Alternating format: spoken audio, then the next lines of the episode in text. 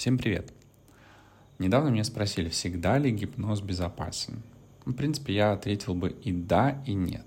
Почему так неоднозначно? Давайте разберемся. Во-первых, что такое гипноз?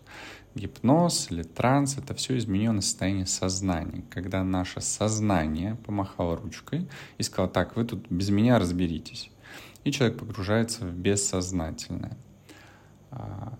Когда мы погружаемся туда, например, когда мы задумались. Вот я сейчас про ЭКЛ, перед тем, как произнести вот эту фразу, я вошел в трансовое состояние, я задумался.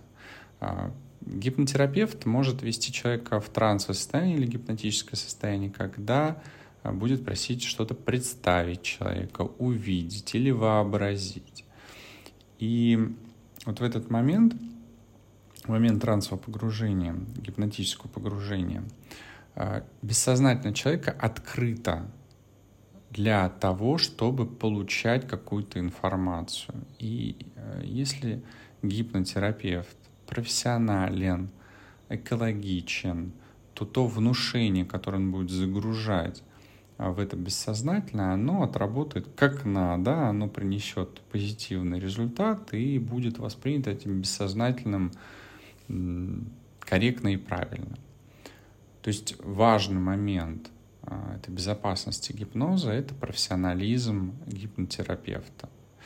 В принципе, если так хорошо подумать, когда человек приходит к врачу в поликлинику с каким-то запросом, не знаю, головной болью, если специалист, терапевт или невролог будут не особо профессиональны, троечника в медвузе, если они были, например, то они могут поставить диагноз и назначить то лечение, которое может навредить человеку. То есть получается, что многое в нашей жизни может быть небезопасным, не только гипноз, не только трансовое состояние. При этом важно учитывать, что у мозга, у него все равно есть предохранители. И даже когда человек находится в гипнотическом состоянии, в трансовом состоянии, все равно защитная система работает. Например, заставить человека, внушить человеку, чтобы он пошел и прыгнул сейчас с балкона, невозможно. То есть, если человек не планировал это сделать буквально 5 минут назад, то гипнозом его не заставить это сделать. Он как-то придет в себя, покрутит у виска и скажет: чувак, ты что? Я-то как-то жить собираюсь, куда ты меня там отправляешь? Вот, поэтому я и говорю, что...